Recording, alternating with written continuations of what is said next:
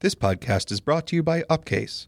Improve your development skills by completing coding exercises that are peer reviewed by real humans. Learn more at upcase.com. So we're almost done with week one of the regular season, so I'm obsessing over stats. Mm. You know, Yeah, I was doing the same last night, looking at standings. yeah. Cleveland is we're playing Cleveland right now, and they're just like crushing us with strikeouts. Like it's just ridiculous. Um, but we are somehow not like we had 12 strikeouts last night, and I think we're up to like we were at eight strikeouts today in the fourth inning. So it's like it's 20 strikeouts over two days, which is with that actually after today we might be in first because the only people the the Padres are in first right now with like 32 strikeouts I think over three games. You mean that they were struck out? They were struck pitchers? out. They were struck out. Oh well, yeah. When your first two games are against Clayton Kershaw and Zack Greinke, Yeah. that's going to happen. Did they get swept? No, Who got swept? Someone got swept already. the Brewers. The Brewers. The, Rock- the Rockies swept the Brewers in three games. And it- we live in this strange universe right now where the Rockies are the top of the NL West, but things are still correct where the Padres and the um, and the D-backs are at the bottom. nice, good. So it's it's Oh. relatively normal. Sorry, someone almost just hit George Springer with a pitch. Are, are you watching the game? Maybe Oh, it's man. it's just here. It's on. You know, it's over here. sure. It was close. It was, sorry. Okay, I, I won't pay attention to that. I promise.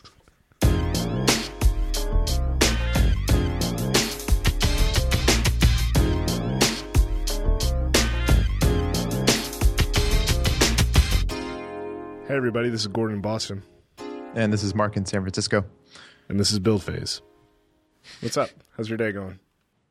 Uh, actually, battling technology all morning. Mm-hmm. I feel like everything is failing me. Mm-hmm. Getting really annoyed. Yeah. What have you been fighting with then? Xcode? You and Tony, you and Tony have been fighting with Xcode. Six three, yeah. Trying to get a new build of Poppins sent up to test flight with Xcode six three. But the problem is, is that it is not generating valid iOS app archives. When you archive it, you end up with this generic Xcode archive, which um, which the new organizer in Xcode will helpfully not let you submit since it's not valid. Right. Right. But um, I spent the better part of an hour and a half this morning trying to get it to actually properly archive. Even to the point where I was doing it um, with Xcode build at the command line to try to see more output. Mm-hmm. And I saw that it was creating what it called, um, or it, it couldn't export the archive because it said that the archive was not a single bundle archive. Not super clear on what was happening there. Tony finally just got it to work properly by just manually changing the archive and like moving some Swift support folder up to the root I- and then adding an info p list. And then I guess that worked. I can, I can. He said he was doing that, and I was like, "There's no way. There's no way that's gonna work. Like, it can't be that stupid that it's literally just dependent on some arbitrary folder structure." and yet, he was able to install it on his phone. Mm-hmm. Yep. I got the update over test flight. Everything went fine. that's crazy. So that was first part of my morning. Yeah. Mm-hmm. So, do you have any clues on what's happening there? Not at all. The fact that he fixed it by moving that Swift support folder makes me wonder if it's just something specific to Swift mm-hmm. compiled apps and and frameworks. Like, I'd assume if this was a bigger issue, there'd be tons of people talking about it on the dev forums, but there's only a couple threads. Right. So I don't know if it's some weird specific problem with the Poppins project. Is it the way the frameworks are being built? Is it the way the frameworks are being linked? I, I don't know. Mm-hmm. I don't have enough information to say why. But something in Xcode build archive is broken Yeah. or not working how it used to with our project. That's always disconcerting when you run into something that's totally repeatable on your end, but you can't find a trace of it online. Mm-hmm. Like I was fighting with about five minutes ago, I was fighting with S- Segment.io, their iOS SDK, because I brought it in as a CocoaPod. All we need is the core integration stuff. So they have like a subspec specifically just for Segment. If you don't know Segment.io, they're a pretty great analytics tool. They have a lot of like um, you can send stuff into Segment.io and then kind of send it out to any service that you want. So it's almost like a like an API front end for analytics, right? Is that a pretty good? Um, yeah, That's my understanding of Segment.io anyway. yeah. It's like a analytics router. Right. Like you send data to analytics, and then they turn around and handle forwarding that along. To so you can have an existing app in the store, and then you just go to your uh, your segment dashboard and say, "I want Localytics now. Right, Turn on integration." right. And now it just sends stuff to Localytics instead of sending it to I think Google that works Analytics without an update. Yeah, I mean, I know that I know that if you just use their core integration directly and you use server side integrations, so all you're talking to is the Segment IO service, then you can on the server side, you can tell that data to go wherever you want. So in this case, my client, they really want to own this data. So what they actually just need is they just need like an API front end right? Somewhere to send the data, and then they're going to pipe this out into their own thing. And so Segment makes that really, really easy to do. But so I brought in, I added the CocoaPod. Um, I don't want to bloat this CocoaPod by pulling in. They have, and you know, they this CocoaPod has like sub specs for every possible integration. So you can you can use the Segment IO SDK to interact with like Google Analytics and Localytics and Mixpanel and whatever else. You can use it to talk to those services directly, or you can just use it to talk to Segment.io and then let Segment.io handle farming out to all the other places. And so that's what we're trying to do. So I bring in the CocoaPod for Segment.io and then try to build it and I get a build error every single time. I just get a build error that is coming from the umbrella header. So we're using frameworks because we have Swift pods. So there's a error in the umbrella header for the Swift module that says it can't find this kind of important header file. I can find the important header file. It's there. It's in the Xcode index. It says it's linked properly. But for whatever reason, when it's building that pod, it can't find it. And once I kind of hit that, I was like, I have absolutely no idea how to fix this because, because again, like CocoaPods is this kind of like magic black box thing where I'm like, if this isn't building, I don't even know that this is from Segment IO. Like, uh, CocoaPods put together this build this header, you know, this umbrella header. CocoaPods put together this module stuff to build this framework, not them. So I, I'm not sure if it's a segment IO problem, if it's something that's wrong with their pod spec, if it's something that's wrong with CocoaPods itself, if it's an incompatibility with their CocoaPod and the frameworks option. Like there's a possibility that because we're using it with frameworks instead of libraries or bundles, that something there is getting messed up. I kind of am completely clueless. So like just shot off an email to the support team and I'm like, I don't know, man, this stuff is kind of broken. And now I'm working on bug fixes and trying to take stuff, you know, small tasks to kind of work on while I wait to see if they're going to reply. If you don't hear back, they are located right above our typical coffee walk place. Oh, yeah. So I can just go pound on their door and Yeah, hey, I might do that. your issue is kind of like the issue I was having in that there's so many points of failure, Right. possible points of failure that Right. we can't see into. Yeah, and it's an extremely specific example. It's always the same file that's missing. Cleaning doesn't help. Cleaning the build folder doesn't help. Del- deleting the derived data doesn't help. Restarting Xcode doesn't help. Reinstalling CocoaPods doesn't help. None of the kind of the brute force things that I would normally try are helping. And yet, a Google search for this turns up absolutely nothing. A search inside their repo turns up absolutely nothing. There are no open issues, there are no closed issues, nothing. And it's like, but again, there are just so many things here. Am I the first person to try this pod in Xcode 6.3? Am I the first person to try this pod with frameworks? Am I first person to try this pod, you know, on that CocoaPods version. on that CocoaPods version. Yeah. Um, I'm pointing at head. Head isn't fixed. It's like I honestly have no idea. I do wonder if this is something that would have been clearer in Carthage.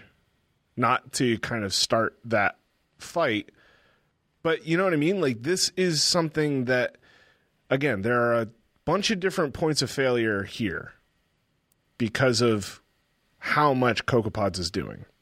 There are fewer moving parts with Carthage, right? And so, th- if this was just shipped as a framework, as an Xcode project that builds a framework, there are less moving parts, right? They have to set up their Xcode project properly, and then Xcode build has to work properly. It's kind of it, right? Mm-hmm. It's two points of failure. And it's obvious when one of those isn't working, and it's obvious how to fix that, right? If if their project isn't set up properly, I could go in and fix the project. This, I'm honestly not sure where to start. Just kind of frustrating. Yeah, I think you're just gonna have to wait. That's what I'm doing, and so I'm kind of like I'm kind of like pulling, you know, I'm pulling bugs and other stuff off the the backlog to stay busy. But I don't like that. I don't like that feeling of like mm-hmm. seeing a thing and just being like, not a clue. Don't know where to start. Don't know who to ask. you know? Since you mentioned Xcode build, I'll just mm-hmm. talk about Sure. my my other my other issue I was having with 6.2, and that persisted with after installing 6.3, in that I could never do a Carthage bootstrap because it would completely fall apart when it tries to compile. Um, in this case, LlamaKit.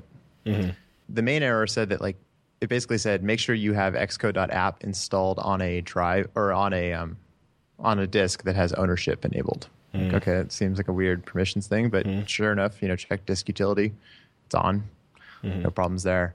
Um, the error output was so long that I couldn't even copy it all, even with um, iTerm 2's infinite scrollback history mm-hmm. enabled. It was mm-hmm. just too much. It was more than it was more than infinite.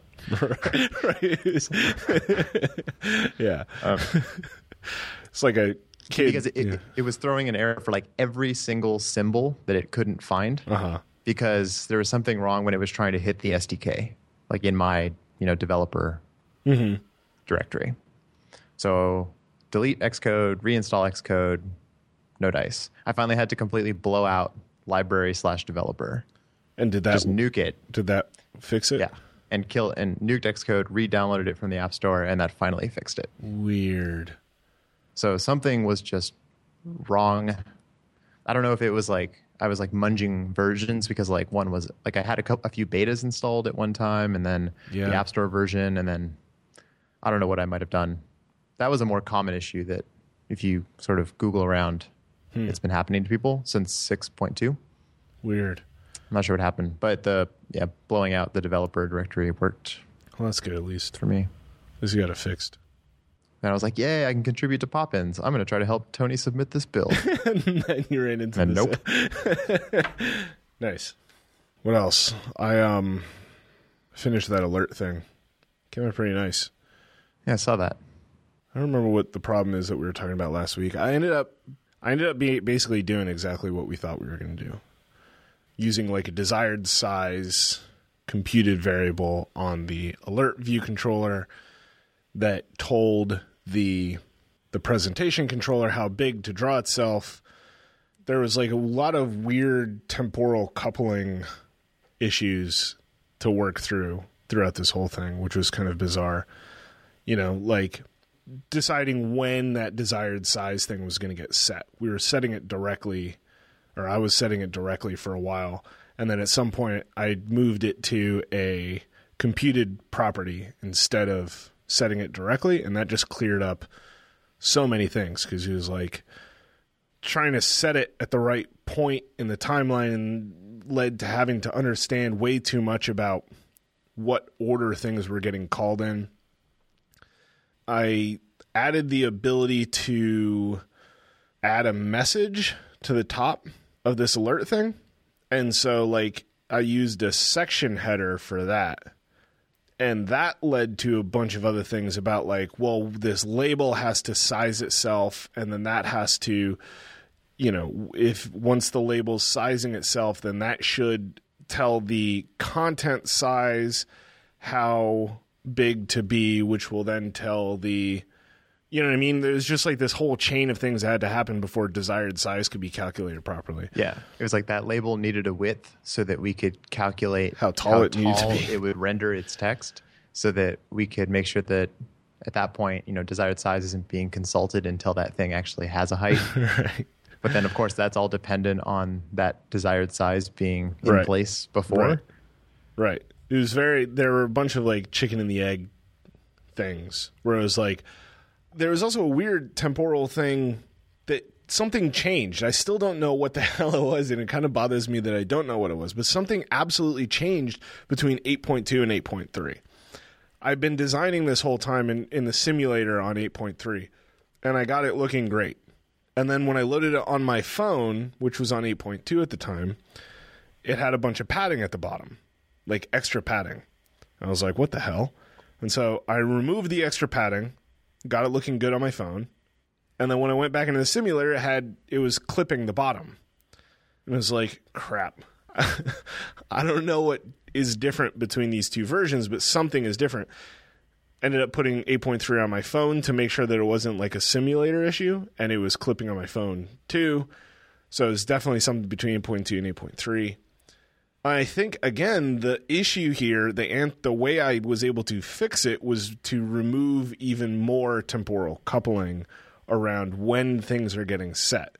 There was basically what was happening is that on 8.2 when it asked for the header size, the header size somehow already knew the width of the table view. Right? So something was something was already telling the view that it should be about 300 points wide, which was telling the table view to be 300 points minus some padding wide, which was telling the label that it could be that same width, which was then saying, okay, now I know that I'll be this tall. And so on 8.2, that was happening and it was working. But then on 8.3, it was changing the order that it was consulting things. So the label didn't have a or had a width that was too wide. It basically ended up doing two layout passes. The label width was too wide, right? So it calculated the height improper, the overall content height improperly. But then when it actually laid it out, the label got the correct width, so it got the correct height, so it clipped like the bottom of the buttons, basically. Mm-hmm. So even so on the second layout pass, the content size ended up being incorrect. Right. Well, yeah, Yeah. the content size was correct the second time, but it was incorrect the first time because the label wasn't laid out properly. So it thought that it had 500 points in height content size instead of 520 points in content size, basically. And so that was changing between layout passes. So I basically had to I didn't hard code the width of the label, but I do know like I already had a content uh, a constant for you know how wide this thing should be. So I just used that constant and then subtracted some padding in order to tell the label this is how wide you're supposed to be. Now tell me how tall you're supposed to be. And then I'll tell the instead of instead of what I was doing before is I was telling the label size to fit at some point. I was saying size yourself. I had overridden size that fits on this label subclass so that it took the font into account and the line spacing and all that nonsense. So I overrode size that fits and I was using size to fit like inside height for header in section or whatever. But that felt really weird because it was like felt like a side effect to that. So instead now I'm just asking the cell, "Hey, if you I'm using size that fits directly and saying like you use a you know, the size it should be this wide and then max height, cg float float dot max height. And you tell me what size you think you should be, and then I will just pull the height from that and return that, which sizes that section header properly, which then means that the label will be sized properly because it gets its frames set by the table view. Does that make any sense? I felt really Yeah. it's so kind of squirrely and like there's it's, it's spaghetti ish in behavior. It's hard to kind of visualize. Mm-hmm. Yeah, I don't know what the right solution is there, having that sort of like circular logic with regard to layout. Yeah, kind of where it is now, I think, is the least circular and the least. I, I I think I've removed basically all of the temporal coupling, like at least all the temporal coupling that wouldn't result in a crash if you just did it totally, totally wrong. You know what I mean? Like all this stuff isn't going to work if the view doesn't load first, right? So you're not going to be able to get the desired height or the desired size of the table view if the table view hasn't loaded its view yet because it will crash because none of those IB outlets are going to be set. So there's hmm. that kind of temporal coupling. But once that's set up, everything else just kind of figures itself out and does so without needing to touch too many other things. Do you think auto layout could have saved you? I think auto layout would have saved some of this, but it also would have added baggage in other ways because of it would have meant I either had to ditch the table view, which I think the ta- using a table view for this saved me a hell of a lot of time. And like I said, a couple sh- last was that last episode when I was talking about this first, I guess, where if I didn't use a table view, it would mean adding buttons to a view programmatically, and uh, that would mean either dealing with adding and removing constraints constantly or kind of fudging one bottom constraint and then tying everything to the one above it? And and then how does that deal with the fact that like you know i ended up doing what you said about like well this is going to need to scroll. So like you know we have one particularly huge alert view that you know is like seven or eight options. And it looks great on a six and it looks great on a six plus plenty of room. You start putting that thing on a five or a 4s when you put it on a 4s it's way too big.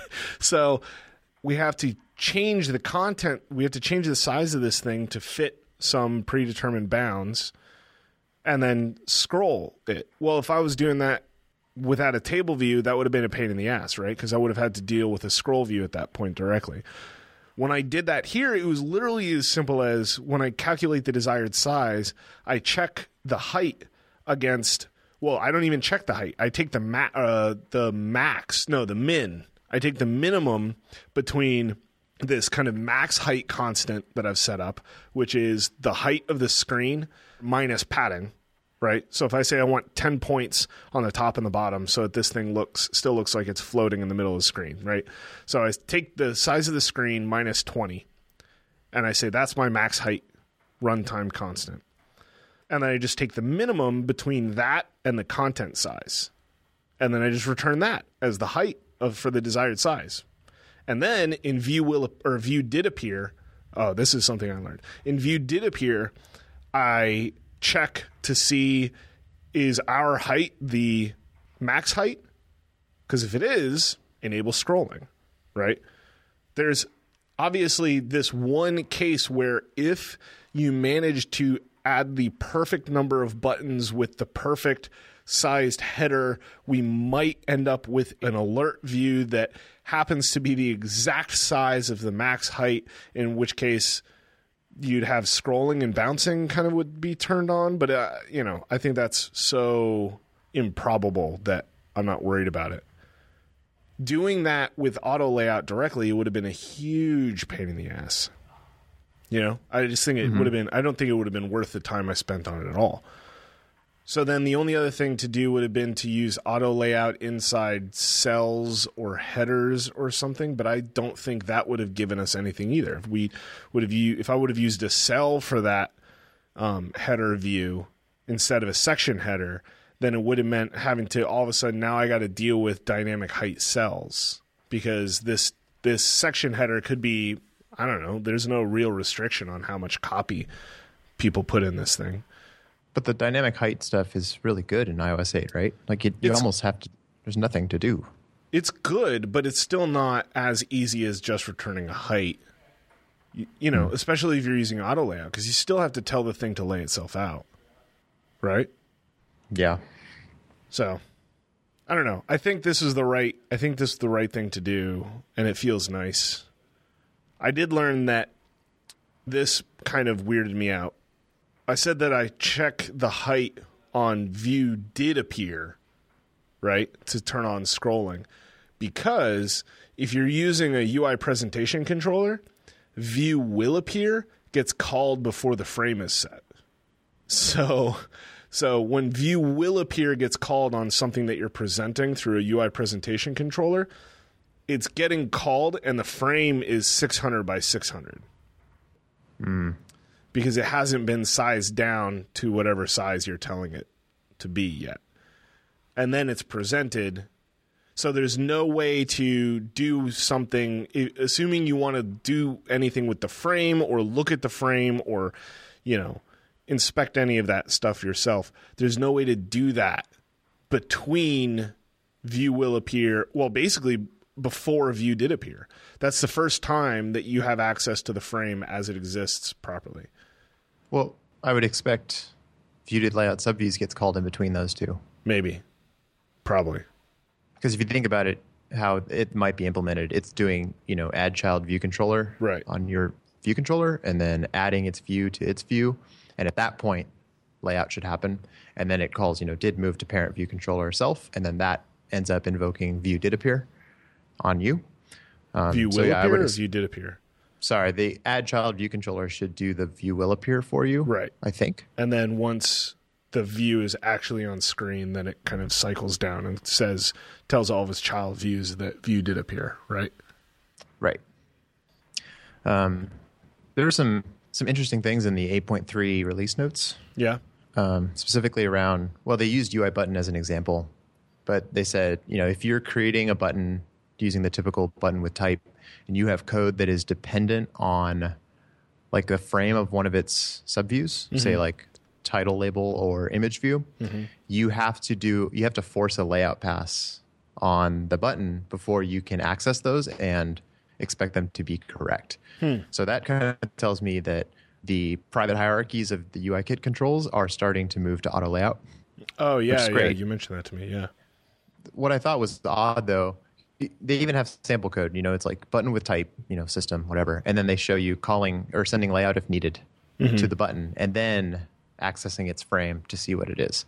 It makes me wonder why don't they just do layout if needed at the end of button with type? Like they're about to give you a thing back, Right, You know, we themselves. we reasonably expect this thing to be in like a stable state right out of the factory. Right. Why is it not already had a layout pass? Right. Um, maybe because it's expensive, so they don't want to do it in all cases when you might not need it. Because like maybe you don't care until it actually gets put in a view hierarchy. Yeah, I guess that makes sense. That's probably why. Um, but that's interesting because things kind of half being on auto layout and half not has been a little painful. Like around um, section headers and table view headers and Cells. trying to get that stuff to auto size. Yeah, well, cells are you know like a special case that was handled in iOS 8, right? But the sort of additional views in table view, I have no concept of that. So like if I wanted an you know a resizing table header view, I've had to nil it out and mm-hmm. reassign it mm-hmm. because I get I, you know maybe it's caching that height on the way in. Like it mm-hmm. looks at the view coming in and says, "Oh, this is your height," saves it off, and it doesn't get cleared until you nil out that table header view.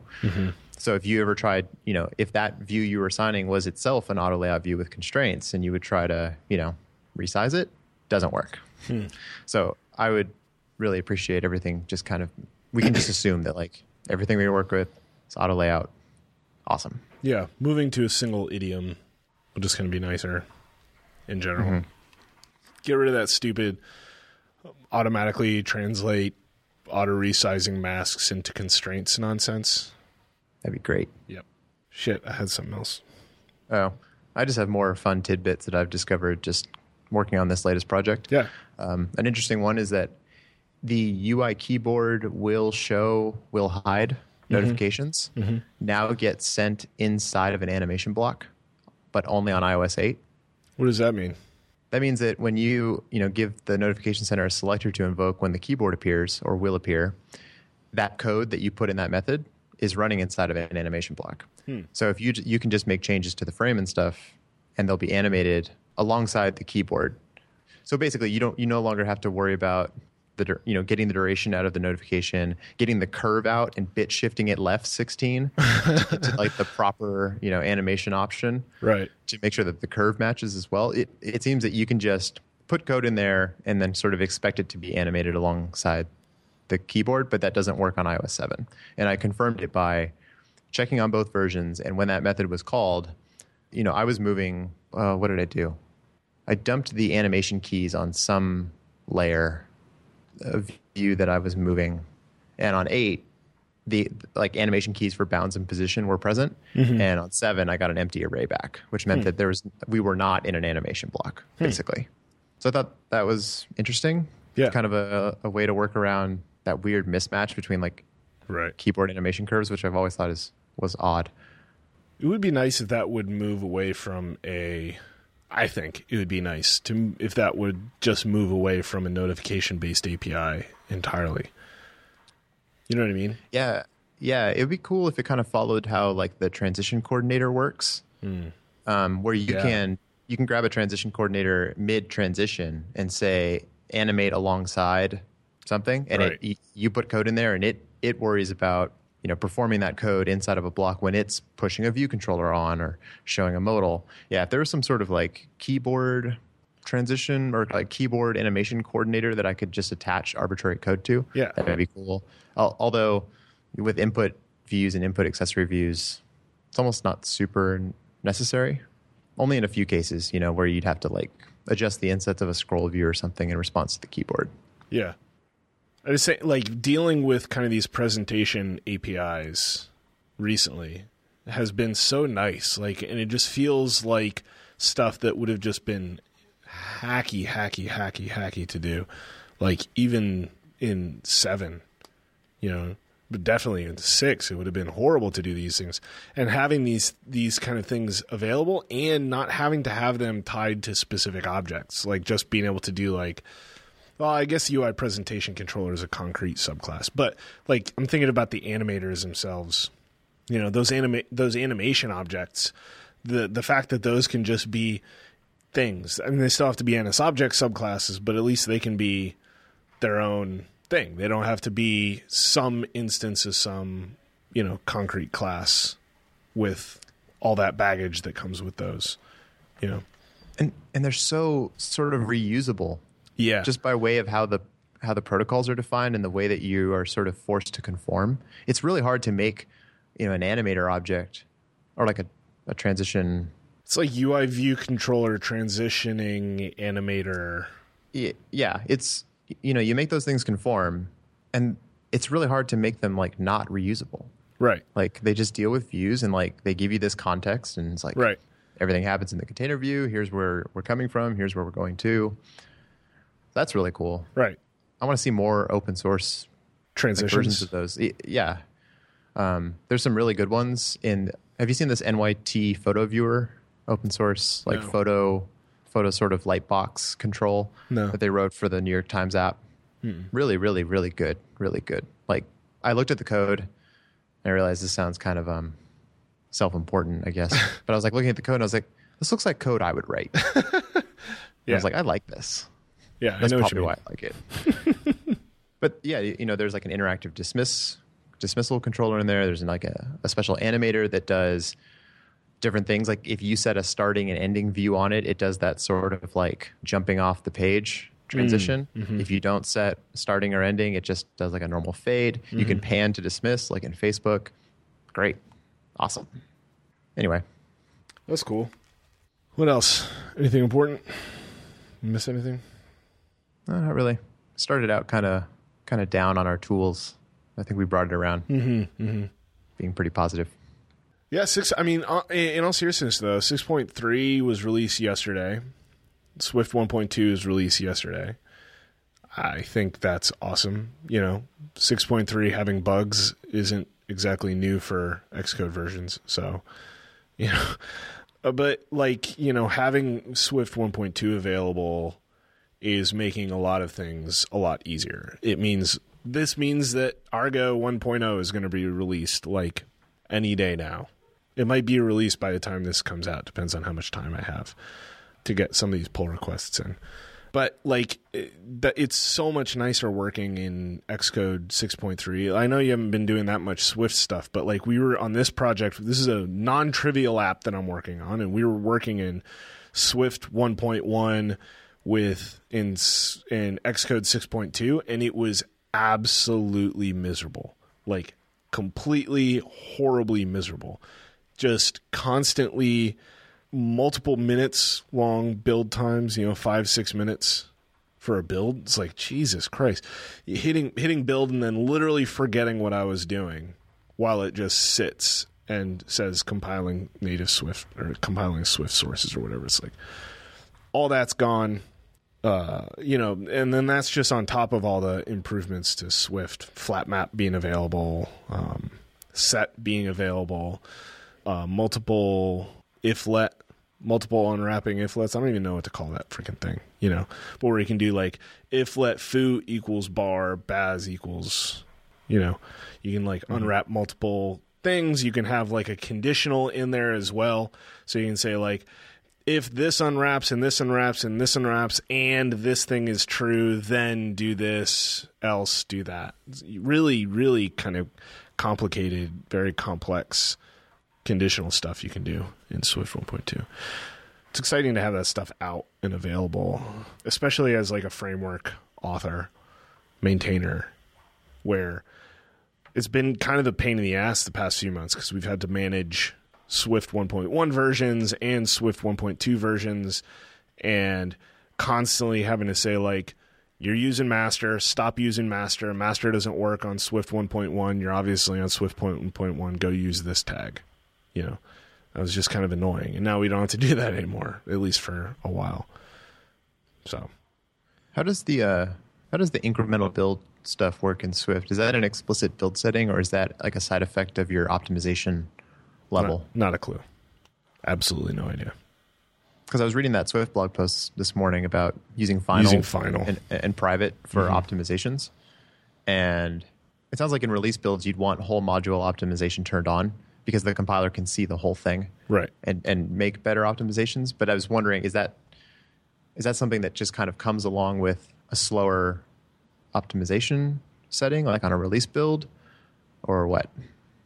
So I assume you want that on for release and you want it off for debugging and development. Right. Well, it's like the optimizations in general, right? The optimiza- all the optimizations are turned off for debug builds and only turned on for release builds, which is historically with Swift, you know, the short his- history, but historically with Swift, that has been a source of a lot of problems, even for us. Where like it, it's like, oh yeah, I'm gonna optimize the hell out of this, and we're going like, um, you removed a bunch of crap that we needed when you, you know, you optimized this, and that's great. It's super fast, but it also crashes super fast and segfaults super fast. You know, it, there were a bunch of things where it was like. This works under runes, for example, had and and so by extension Argo, it had these issues around it was dealing with flatmap. It was when we were using the infix version of flatmap, it would compile and it would work fine. We were using it incorrectly. We were using it with something we should have used with map, right? So we are using it with the wrong function type. But because of a refactoring, there it's not important. But um, it, it worked great in debug builds, and so we never realized. And then the second I changed the test to run in release under the release scheme, is just like crashes all over the place. It's like that is not that is not what you want. You know what I mean in optimizations. But so that they already have that kind of you know they're already turning on some crazy optimizations for release builds. I have no idea what if that. I don't think that answered your question at all. That's fine. I was just looking for more information. I'm not. I, I I know so little about this stuff. I'm not a good compiler, optimization kind of like. I don't know anything about this stuff really. But uh, yeah. Speaking at NS North on Saturday Oh, right. You fly out tomorrow. tomorrow morning. By the time this comes out, uh, that will be done, which will be nice. Honestly, um, so I'm talking. I'm speaking tonight at Cocoa Heads here in Boston. So, you know, they'll be in front of like 40 or so people, 40, 50. And then I'm not sure how many people are going to NS North, but it'll be more than that. So it's kind of like a nice ramp up. I think I finished it basically. I finished the talk last night. Tonight will be a good kind of like rough run through. You know what I mean? I'll try timing myself, see how see where I come in inside the time limit. Hopefully, these people, you know, people won't stop me. This Cocoa Heads Boston has this really horrible habit of like interrupting speakers when they're talking. Drives me absolutely bonkers. Um, so run through it tonight. Fly out tomorrow morning. I'm talking on Saturday. I think right after lunch. That was the tentative time slot that I was put in. So it'll be nice to have all this over with. It's kind of been hanging over my head for like six months. So I've been like not doing other things. Like I've I haven't like touched Haskell in like about that long just because I'm like I don't have time. I just I just don't have time to deal with that when I have all this other stuff I need to do. So it'll be nice to kind of let some of my other hobbies come forward. It's a good talk. I'm looking forward to it. I, I think that you know I've gotten a bunch of help from you and Tony and Pat, um, everybody who's been on the show basically, and great feedback. I think it's in a pretty good spot right now. So looking forward to doing it. You know, maybe I'll refine it after this talk and do it again sometime, assuming I don't like want to jump out a window after. Well, this. you already put so much time into it. You might as well. right. You might as well ride this talk for a bit. Yeah, it's more of like a, I have no idea if I'm going to enjoy speaking publicly. Like this is easy, right? Like we're just sitting around and talking, and it just so happens that after the fact we send this out to a bunch of people, and then they listen to us talk. But that is totally, totally different than standing up in front of a bunch of people and doing something live, right? Like I don't sound that smart live. Yeah, but when it's live, it has GIFs. That's true. There are GIFs. I don't get many GIFs. You know, when we're just doing this. Would you do you want are you asking me to send you more GIFs throughout the course of the show? Can you send me one right now? One that I've never seen before. Oh yeah. Hold on, I can. I'm sure I have one that you haven't seen before. I gotta find it. All right. Well, while you're doing that, we'll start winding down. So we are off next week. We'll be back in two Yeah. weeks. Right. Okay, keep looking. I'll, I'll, I'll, I'll, try, I'll try to wing this and do your part. All right, so show notes will be available at buildphase.fm slash 81. And as always, we'd like to hear from you, so email us at buildphase at thoughtbot.com or reach out on Twitter at buildphase. And finally, ratings and reviews on iTunes are always greatly appreciated. Got that GIF? Uh have you seen this one? have you seen that one before? No, that was great. It's pretty good. All right. Do we need to Cool. do the outro again? nah, okay. I'll talk no to one's you. still listening I'll at this point. I'll talk to you later. All right, later. See you.